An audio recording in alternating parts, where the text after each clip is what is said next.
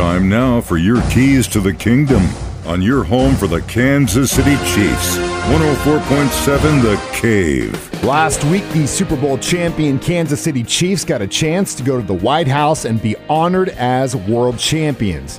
Here's what our coach Andy Reid had to say from the White House. I'll tell you what, we're fired up to be here as a football team. President Biden, your staff, um, we, we thank you from the bottom of our hearts for inviting us to the White House. We're really fired up. We are really fired. Uh, inviting us to the White House to, for this celebration of a championship. From the tour, from the tour that we had to the history here to the great food, man. You can't forget the great food. To the great food, and to this right here, this celebration.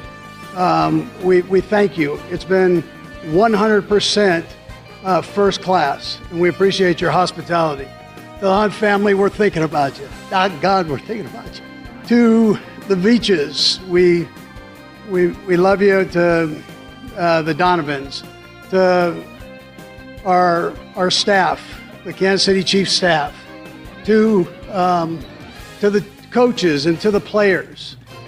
What a phenomenal job we were able to put things together uh, this past season.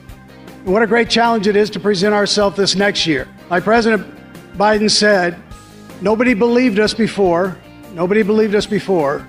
And I'm sure it's going to be that same way this time. And we come out and prove them wrong.